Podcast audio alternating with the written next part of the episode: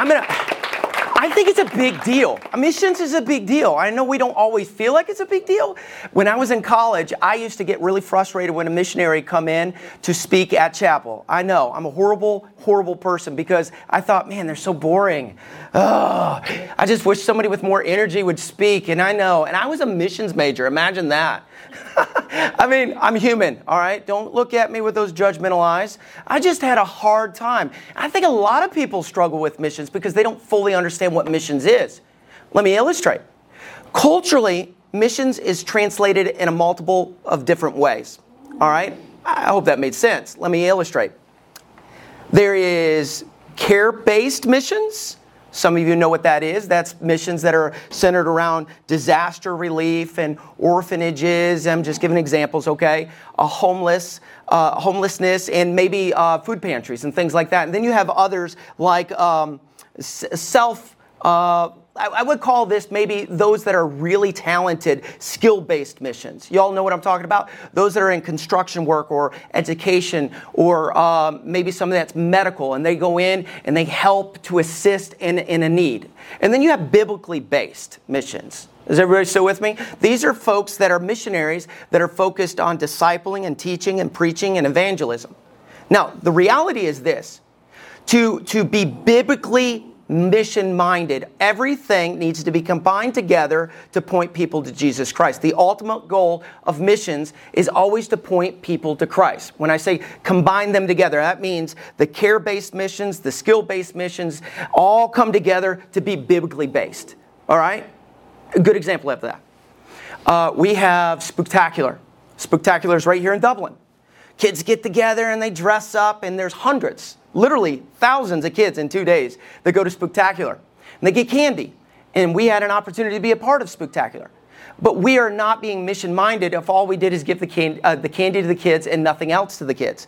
If we're just physically motivated to give kids candy, no, we wanted to take a step further. We wanted to be spiritually and biblically sound in what we were doing. So we gave them candy. We were involved in the community kid, community and loving on these kids. But at the same time, we were making sure they got truth all right? So in every fun pack, they got candy, a wristband, but they also got this little brochure, little pamphlet that was uh, on their level that gave the gospel.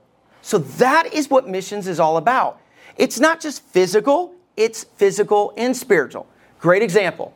I hope you would agree with me on this. Jesus is always the greatest example when we're looking at uh, life, all right? So, Jesus in his ministry, when he was doing the mission, he would always assist people physically, but also spiritually.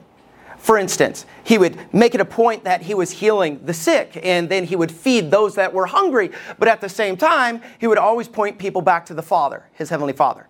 He didn't bypass that. That is what biblical missions is all about.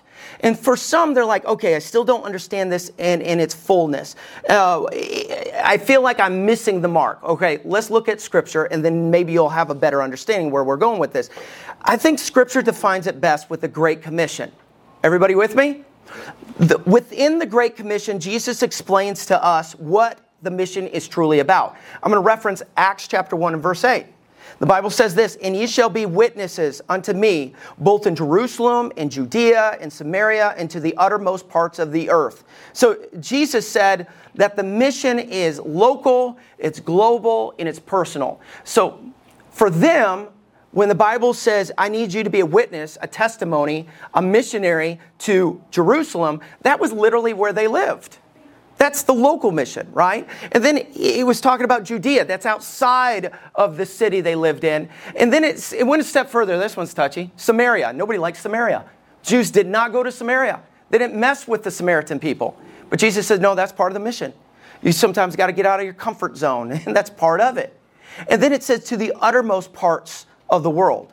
So, in a nutshell, Jesus is telling his disciples, his apostles, what we call the Great Commission just before he ascended into heaven. This is what you're to do. And through this, people are going to get saved, baptized, and join the church. And then they're going to follow my, my commandments. They're going to become disciples. You follow me?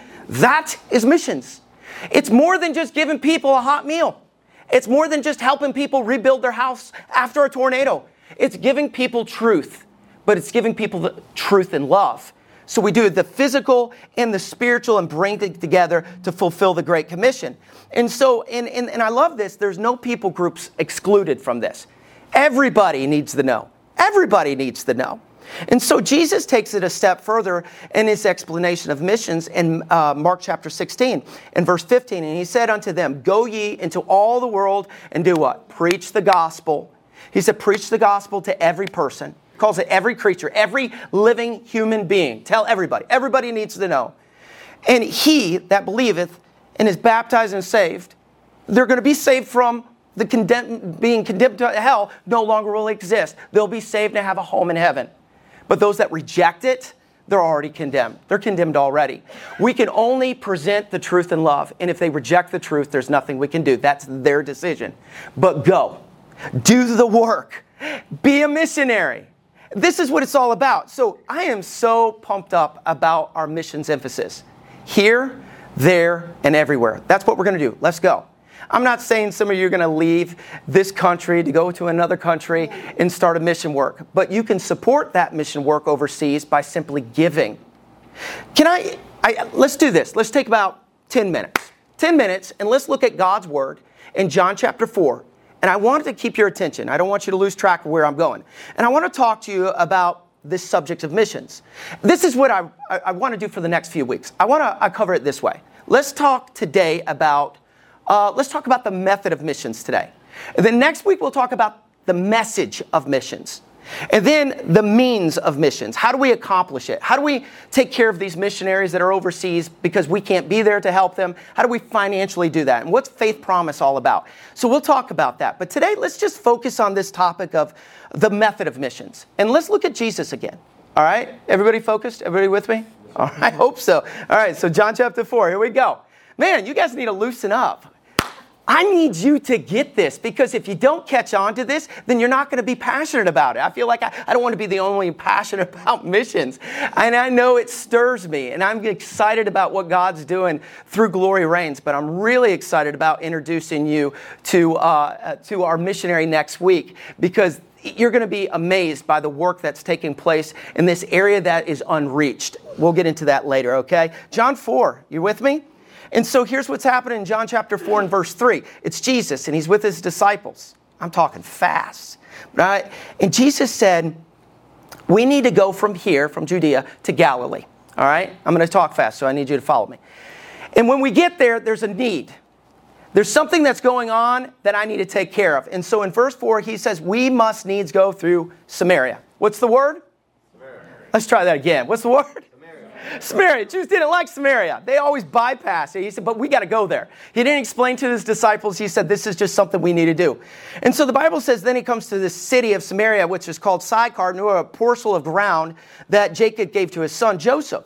The interesting thing, before I get into this, because I'm going to give you, I'm going to do this this way. I'm going to give you three steps to fulfill the method of missions. It's step one is to go, to give, and then to gather. Let's say it together. Ready? It's to go, to give, and to gather. You know, when you ask somebody to repeat after you, you'll know right away if they're paying attention. So do it with me one more time. I know it's elementary, but let's go ahead. It's to go, to give, and to gather. Now, let's look back at this portion of Scripture. And the interesting thing about this Scripture is it brings out the first step go. You know what the Bible says about missions, the word missions, and how, it, how many times it's mentioned in the Bible? Not one time. Did you know the word missionary is not found in the Bible either? Uh, for some, that's uh, discouraging. You know, I, I, thought it was always there. It, it, no, it's not. It's never been there. See, it's the, the interesting thing about the word mission is the word mission, uh, depending on what version you're reading from, is actually translated from Latin, which means sent out. It's sent out. Jesus declared to his disciples that they're to go just like my Father sent me, so I send you to go, to be sent out. And so from that, we come up with the concept of missions. Now, who did he say it to? He said it to the apostles. This is really cool. The word apostle, when translated, means one that sent on a mission. So they now are the missionary. Everybody with me? Yep. So, what's the point of that? The point is, in order for us to accomplish step one, we have to go. But we can't go unless we see the need to go. So Jesus says to the disciples, I need to go to Samaria. There's a need, and it's an urgent need. That's what we're going to do. Over and over and over again, we see in Scripture the word go. It's not a request, it's a command by God.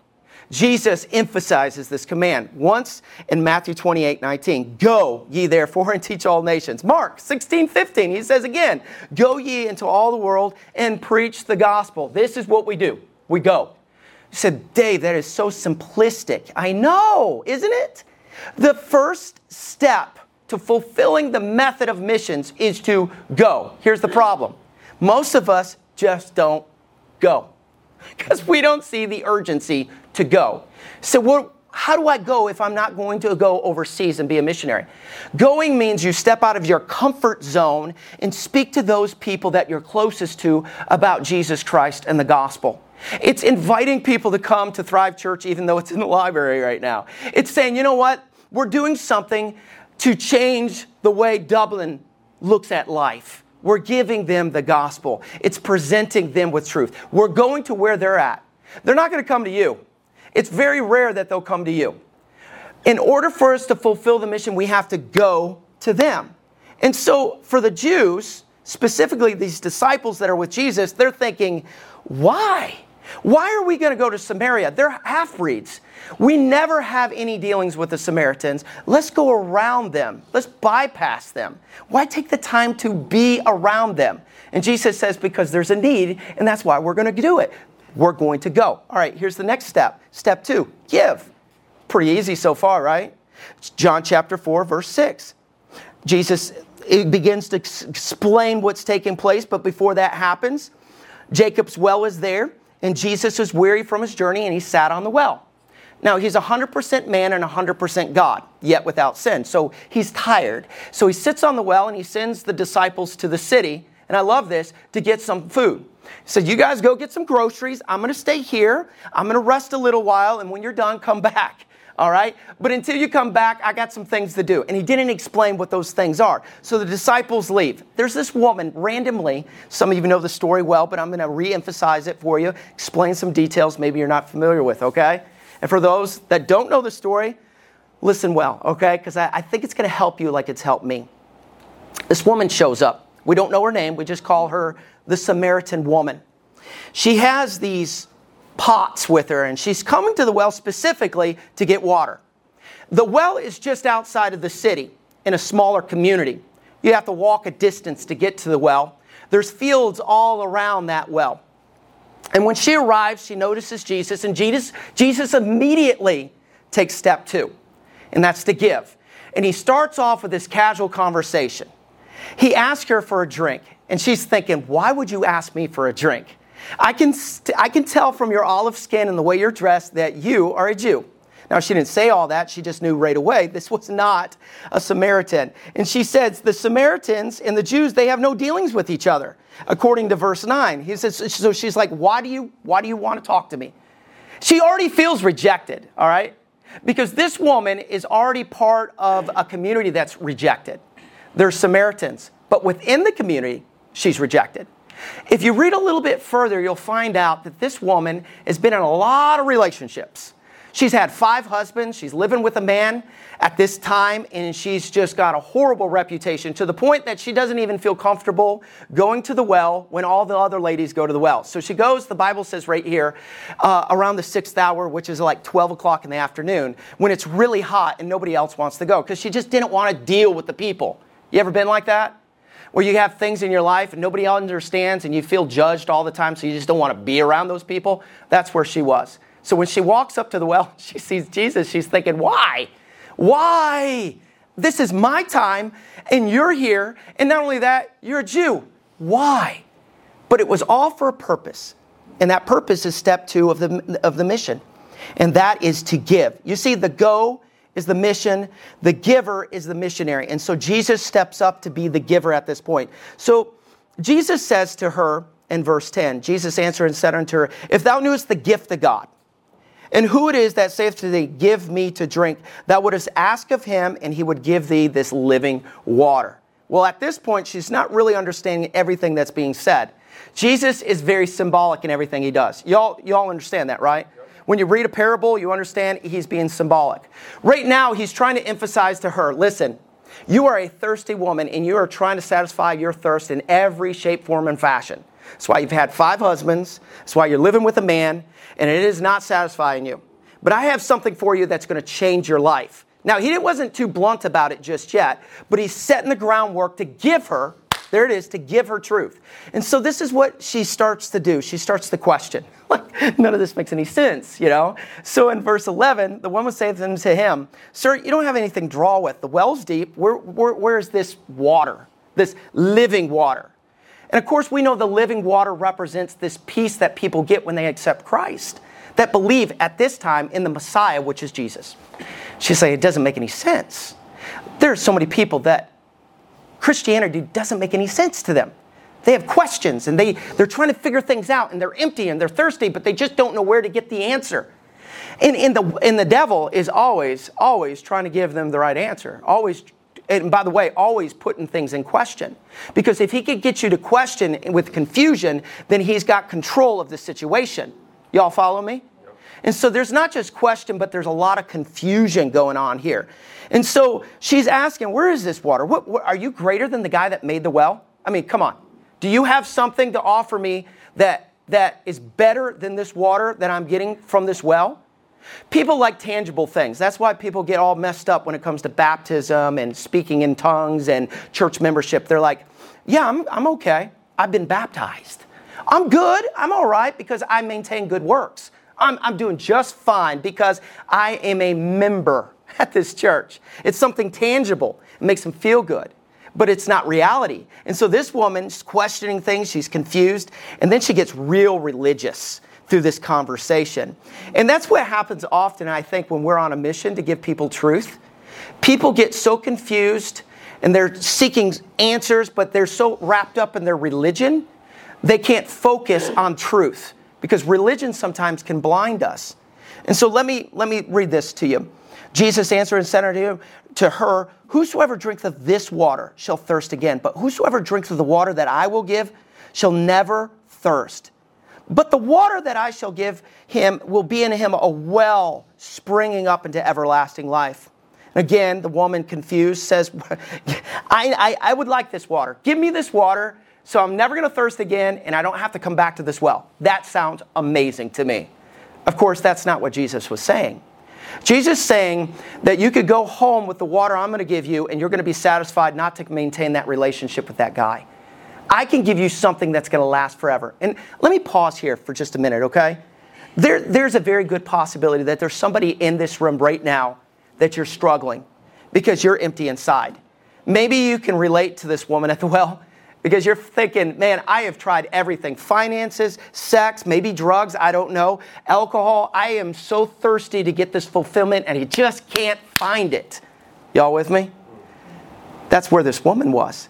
And Jesus is like, man, I got it. I want to give it to you. It's a gift. He actually called it a gift. And we know it's a gift.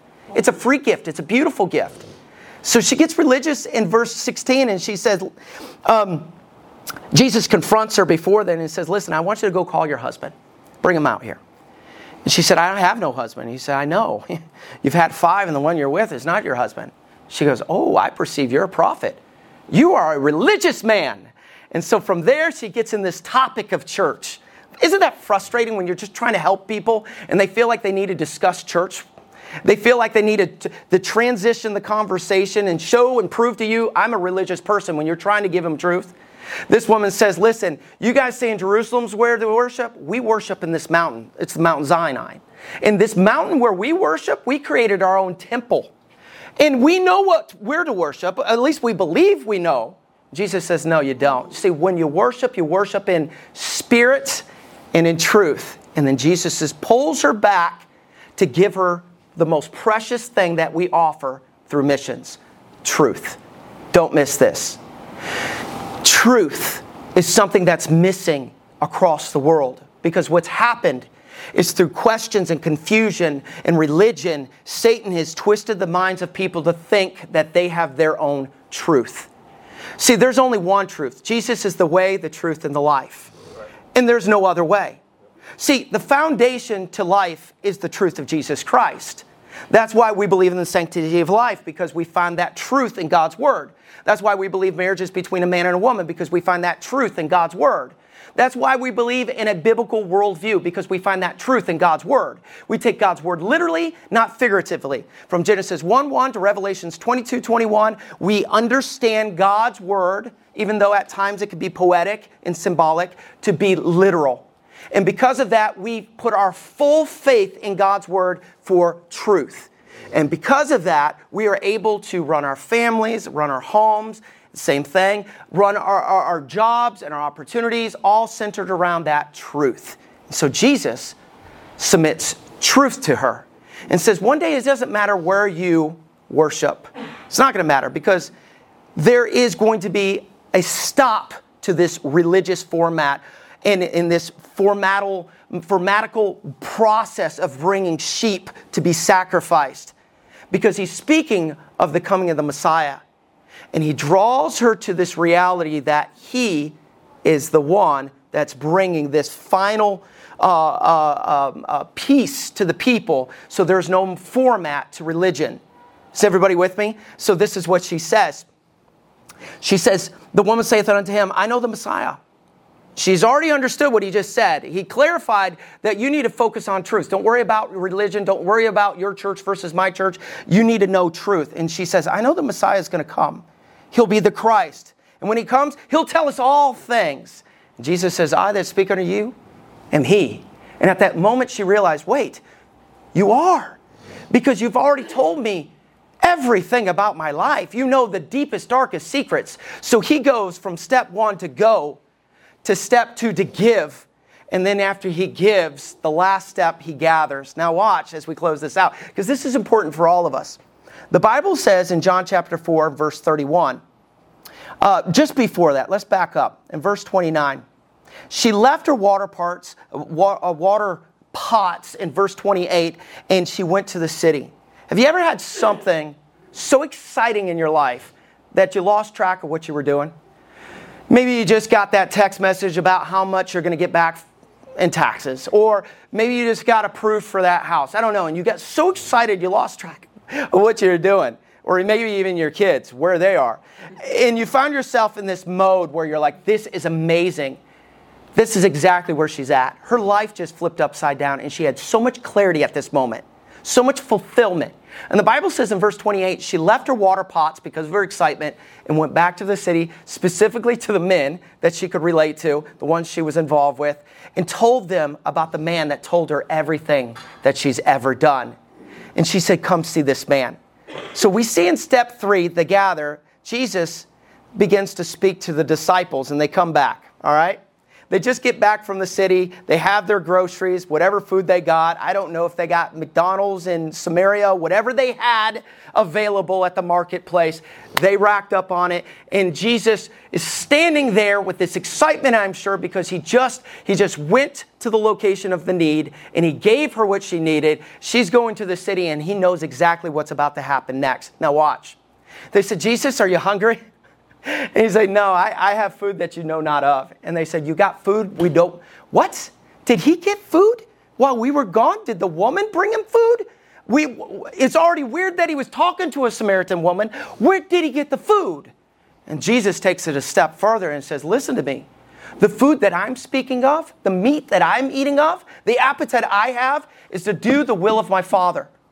And the will of my Father is the mission because he sent me. I'm to go, I'm to give, and I'm going to gather more people to learn more about me so they can do the same thing. And they still didn't quite understand because Jesus is being somewhat symbolic. And Jesus does something that sticks with me. He says this He said, I want you to turn, and he looks, and he looks out at this field, and there's nothing in the field. And he says, You know, you know the saying, you know what's been said. In four months we'll gather the harvest. But I say unto you, now is time to gather the harvest. Now, I'm paraphrasing, but here's the interesting thing. I believe that it was around December or January when Jesus made this statement and had this encounter with the Samaritan woman. Because he says, Four months from now, we're going to gather the harvest. But I'm saying to you right now, he's symbolically talking about people that need Jesus Christ. Now is the time. The harvest is white, it's ready.